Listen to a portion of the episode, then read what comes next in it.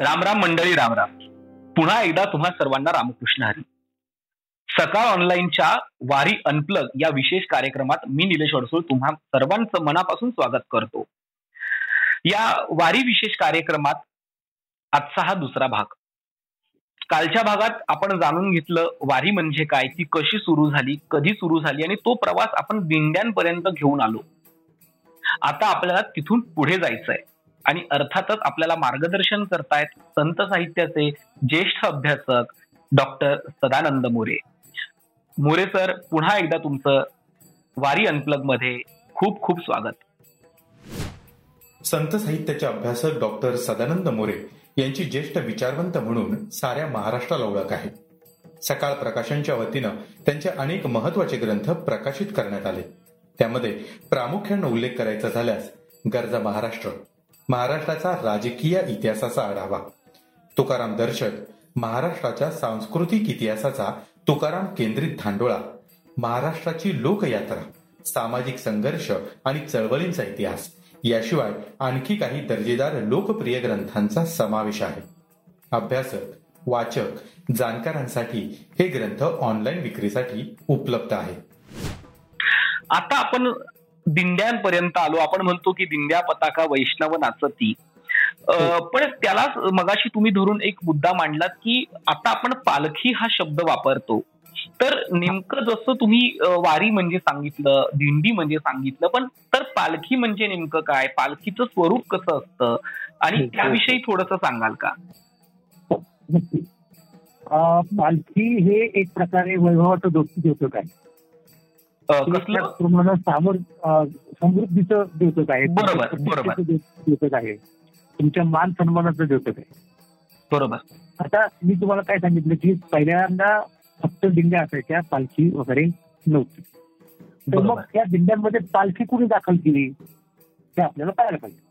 बरोबर. तर ते पाहताना आपल्याला सतराव्या शतकाच्या शेवटच्या चरणामध्ये आपल्याला प्रवेश करावा लागतो. तुम्हाला कल्पना आहे की तुकाराम महाराज देऊला त्यांचं घर, त्यांचं कुटुंब, त्यांचं कुल हे आठ पिढ्या देऊमध्ये ते नांदत होतं आणि त्यांच्या घरात वारीची परंपरा होती. बरोबर. त्यांचे आठवे पूर्वज विश्वंभर बाबा विठ्ठल भक्त होते, ते वारकरी होते, ते दिंडीने पंढरपूरला जायचे आणि त्यांच्या त्या तपश्चर्येमुळे उद्धव परमात्म्याला असं वाटलं की आपण पंढरपूर सारखं देऊलाही असलं पाहिजे, देऊलाही गेलं पाहिजे. म्हणून त्या मूर्ती त्यांना त्यांच्या स्वप्नातल्या दृष्टांताप्रमाणे सापडल्या. त्यांनी त्या आपल्या घरी स्थापन केल्या. पुढे पुढे त्याचं मंदिर झालं, देवस्थान, संस्थान झालं आणि देऊळगावामध्ये एक भक्तीपंथ झाला. बरोबर. शिष्या बहिण्याबाईंनी असं म्हटलं की देऊळगावी थोडं भक्तीपंथ, ते भक्तीपंथाच केंद्र झालं आणि तिथून मग तुकाराम महाराज आपल्या चौदाशे सहकाऱ्यांच्या सह एकूण सहकाऱ्यांच्या सह दरवर्षी आषाढीला पंढरपूरला दिंडीने जायचे. बरोबर. तुकाराम महाराजांच्या पश्चात ही जी दिंडीची परंपरा होती ते त्यांचे धाकटे बंधू कान्होबा यांनी चालू केली, त्यांच्याकडे नेतृत्व आलं त्या सगळ्या सोहळ्याचं. बरोबर. नंतर कान्होबांचं वय झालं आणि तुकाराम महाराजांचे धाकटे चिरंजीव नारायण महाराज, बरोबर, हे कर्ते कर्ते सवर्ती झाले आणि मग ती धुरा त्यांनी सांभाळली. तर नारायण बाबांच्या बद्दल समकालीन वैष्णवांना फार मोठा आदर होता. तेव्हाचे नारायण बाबांचे समकालीन संत निळ निरोबा राय पिंपळ निरकरांनी असं म्हटलेलं आहे की सकळा वैष्णवा वाटे जीव प्राण तेव्हा नारायण देहूकर. नारायण महाराज हे सगळ्या वैष्णवांना जीव की प्राण वाटतात असं निरोबांनी नमूद केलेलं आहे. तर असे नारायण महाराज तुकोबांचे चिरंजीव म्हणून सगळे लोक त्यांना मानायचे. त्यांचं इव्हन सरकार दरबारी सुद्धा वजन असायचं, विशेषतः राजाराम, छत्रपती शाहू महाराज वगैरे या सगळे लोक त्यांना मानायचे, मराठी सरदार त्यांना मानायचे, दाभाडे, निंबाळकर वगैरे वगैरे असं तुलकी असते. तर हे नारायण महाराज मोठे इनोव्हेटिव्ह होते, म्हणजे प्रतिभा संपन्न होते. आणि दरम्यानच्या काळामध्ये कसं झालं की बघा इंटरेस्टिंग होतं, तुम्हाला सांगतो की सोळाशे ऐंशी मध्ये छत्रपती शिवाजी महाराजांचा मृत्यू झाला आणि त्यांच्या मृत्यूनंतर मराठ्यांचं राज्य स्वराज्य नष्ट करण्यासाठी औरंगजेब तिथे आला दक्षिणेमध्ये.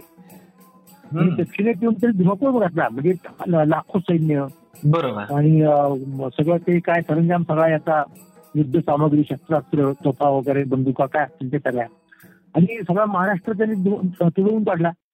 त्याने दक्षिणेची दोन राज्य खासदार केली, विजापूरची आदिलशाही, गोवळकोंडाची कुतुबशाही, आणि मग सगळं लक्ष त्यांनी महाराष्ट्रावरती केंद्रित केलं. त्यावेळेला छत्रपती संभाजी महाराजांचं राज्य होतं. आणि अशा परिस्थितीमध्ये सगळ्या महाराष्ट्राला एक काहीतरी एका सूत्रात काय म्हणतात त्याला बांधून ठेवणारं, लोकांना लोकांचं मोराल ज्याला म्हणतो आपण ते वाढवणारं, तर या सगळ्या जो प्रश्न आहे तो धार्मिक सांस्कृतिक पण होऊन बसला, फक्त राजकीय आक्रमणाचा नव्हता. मग कारण औरंगजेब तुम्हाला कल्पना आहे म्हणजे ती सगळ्या प्रकारची मूर्ती पूर्ण वगैरे चालू असायचं. अशा परिस्थितीमध्ये नारायण महाराजांना कदाचित असं वाटलं असेल, म्हणजे त्यांची पाठिंबाची भूमिका ही असेल की आपण या सोहळ्याचं स्वरूप बदलायला पाहिजे. मग कसं बदलायचं की आपण दिंडीने जे जातो गावगावावरून त्याच्याऐवजी अनेक दिंड्या एकत्र येतील एके ठिकाणी, त्यापेक्षा येतील तर जे जे आपलं हे संत आहेत की त्या संतांमध्ये दोन संत ज्यांनी पाया घातला संप्रदायाचा, ज्ञानेश्वर महाराज, आणि ज्यांनी कळस चढवला ते तुकाराम महाराज, हे महत्वाचे आहे. आणि हे बहिण्या बहिणी सांगितलं की ज्ञानदेवीला पाहिजे आणि तुकारामाचे कळस. आणि दरम्यानच्या काळात हे मग त्याचं महत्व लक्षात घेऊन पंढरपूरचे प्रल्हाद भाऊ बडवे होते, त्या प्रल्हाद भाऊंनी ज्ञानबा तुकाराम भजन सुरू केलं. ज्ञानबा तुकाराम म्हणजे देवाचं नाव सगळेच लोक घेतात, वारकरी पण घ्यायचे, रामकृष्ण हरी म्हणायचे उदाहरणार्थ, विठ्ठल विठ्ठल म्हणायचे. पण आता हे संतांचं भजन. मग नारायण महाराजांनी काय केलं की हे जे संत आहेत ज्यांचं आपण भजन करत वाटचाल करतो ते आपल्या बरोबर आहेत याचं काहीतरी सिंबॉलिक काहीतरी सांकेतिक पाहिजे. मग ते काय असू शकेल? मग त्यांनी त्यांच्या पादुका घेतल्या, तुकाराम महाराजांच्या पादुका घेतल्या, देहूमध्ये सुरू केला तो कार्यक्रम आणि पालखीत ठेवल्या. हा महत्वाचा मुद्दा आहे. बरोबर. नंतर आळंदीला जाऊन ज्ञानेश्वर महाराजांच्या पादुका त्याच पालखीत ठेवल्या आणि आता अशी संयुक्त पालखी पंढरपूरला जायला लागली भजन करत, ज्ञानबा तुकाराम अशा प्रकारचं भजन करत. म्हणजे त्या काळामधल्या लोकांना तर फार मोठा दिलासा होता.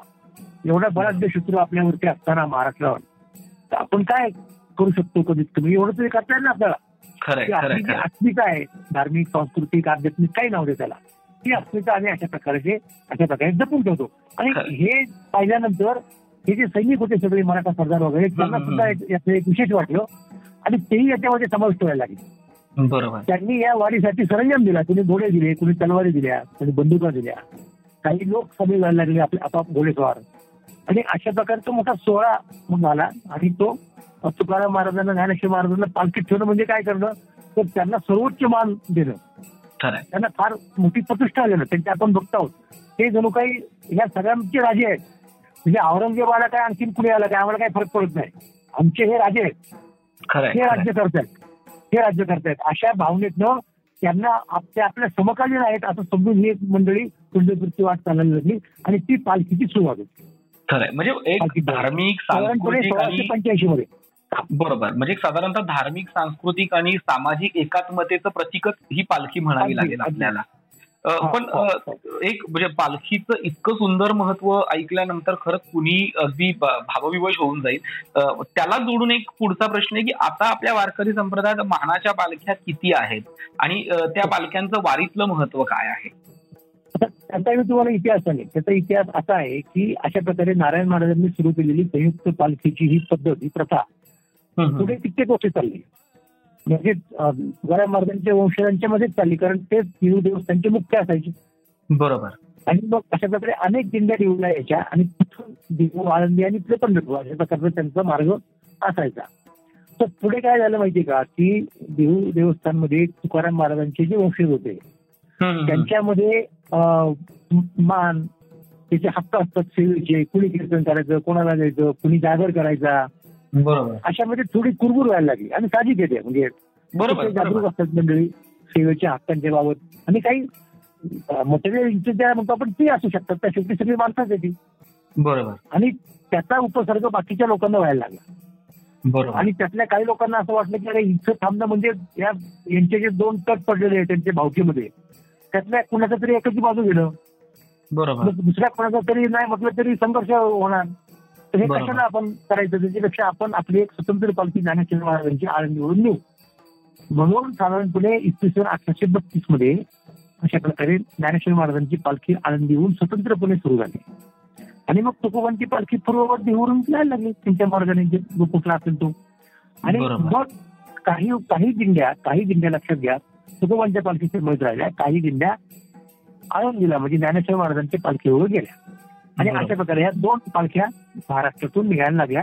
आणि मग त्यांचं पाहून हळूहळू इतरही संतांच्या लोकांना वाटायला लागलं त्यांच्या गावातल्या वगैरे की अरे आपल्याही संतांची संत संस्थांची पालखी आपण पंढरपूरला गेली पाहिजे, काय कशाला जायचं आपण तिकडे देऊला किंवा आळंदीला.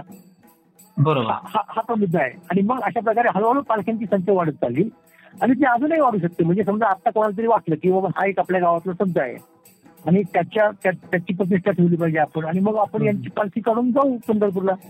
मग ही प्रक्रिया आता काय म्हणा सुरू झालेली आणि ती पुढे चालू आहे अशी जसं लोकांना वाटेल तसं त्याप्रमाणे.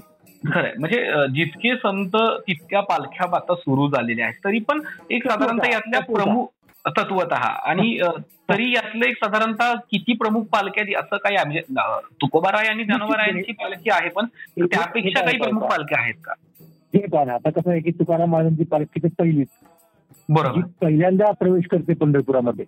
बरोबर, जेव्हा आपण पंढरपूरला सगळ्या पालख्या येतात वाखरीच्या तळावरती एकत्र, बरोबर, वाखरीवरून जेव्हा पंढरपुरात जातात पालख्या तेव्हा पहिल्यांदा तुकोबारायांची पालखी असते. बरोबर, हा झाला मुद्दा.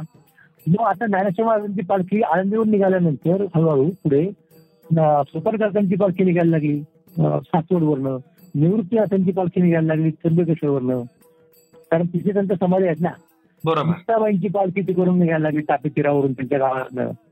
बरोबर, चांगली पालखी काढली कुणीतरी. तर अशा प्रकारे पालख्यांची एकनाथ महाराजांची पालखी पैठणवरून निघाली. मग अनेक आहेत म्हणजे जसं उदाहरणार्थ तुकाराम महाराजांचे शिष्य होते आणि लेखनिक होते संतजी, देवी संतजी महाराज घराडे जवळ तुकोबांच्या गावाजवळ त्यांचं गाव आहे त्याच्या पलीकडे, तिथून पालखी अलीकडच्या काळात निघाली. इतकंच नव्हे तर तुम्हाला सांगतो की जोग महाराज होऊन गेले विसाव्या शतकामध्ये ज्यांनी वारकरी शिक्षण संस्था स्थापन केली, ज्यांचे बाबासाहेब दांडेकर हे शिष्य होते, तर त्यांचे दुसरे एक शिष्य होते दत्तस्वामी. ते मराठवाड्यातले मिंदूर नावाचं गाव त्यांचं होते, लातूरच्या परिसरात कुठेतरी आहे ते किंवा बीडच्या, तर तिथूनही त्यांची पालखी येते अलीकडच्या काळामध्ये.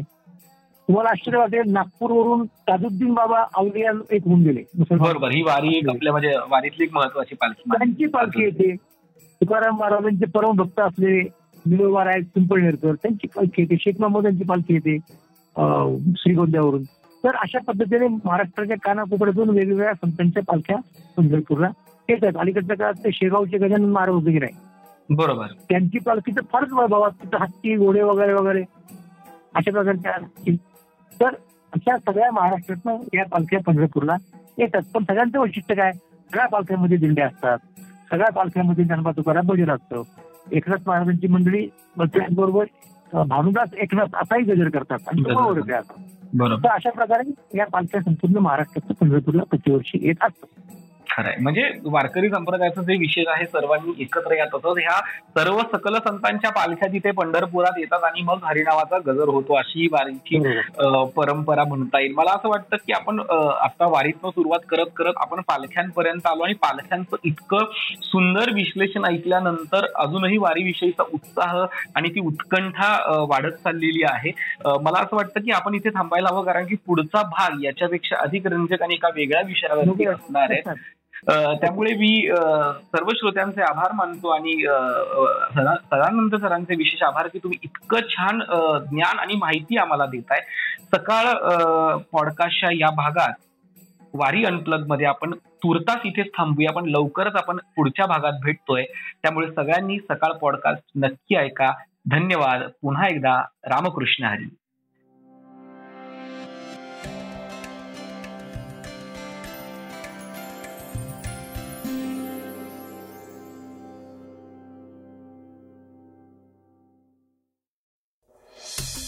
वाचा, बघा आणि आता ऐका आणखी बातम्या ई सकाळ डॉट कॉम वर.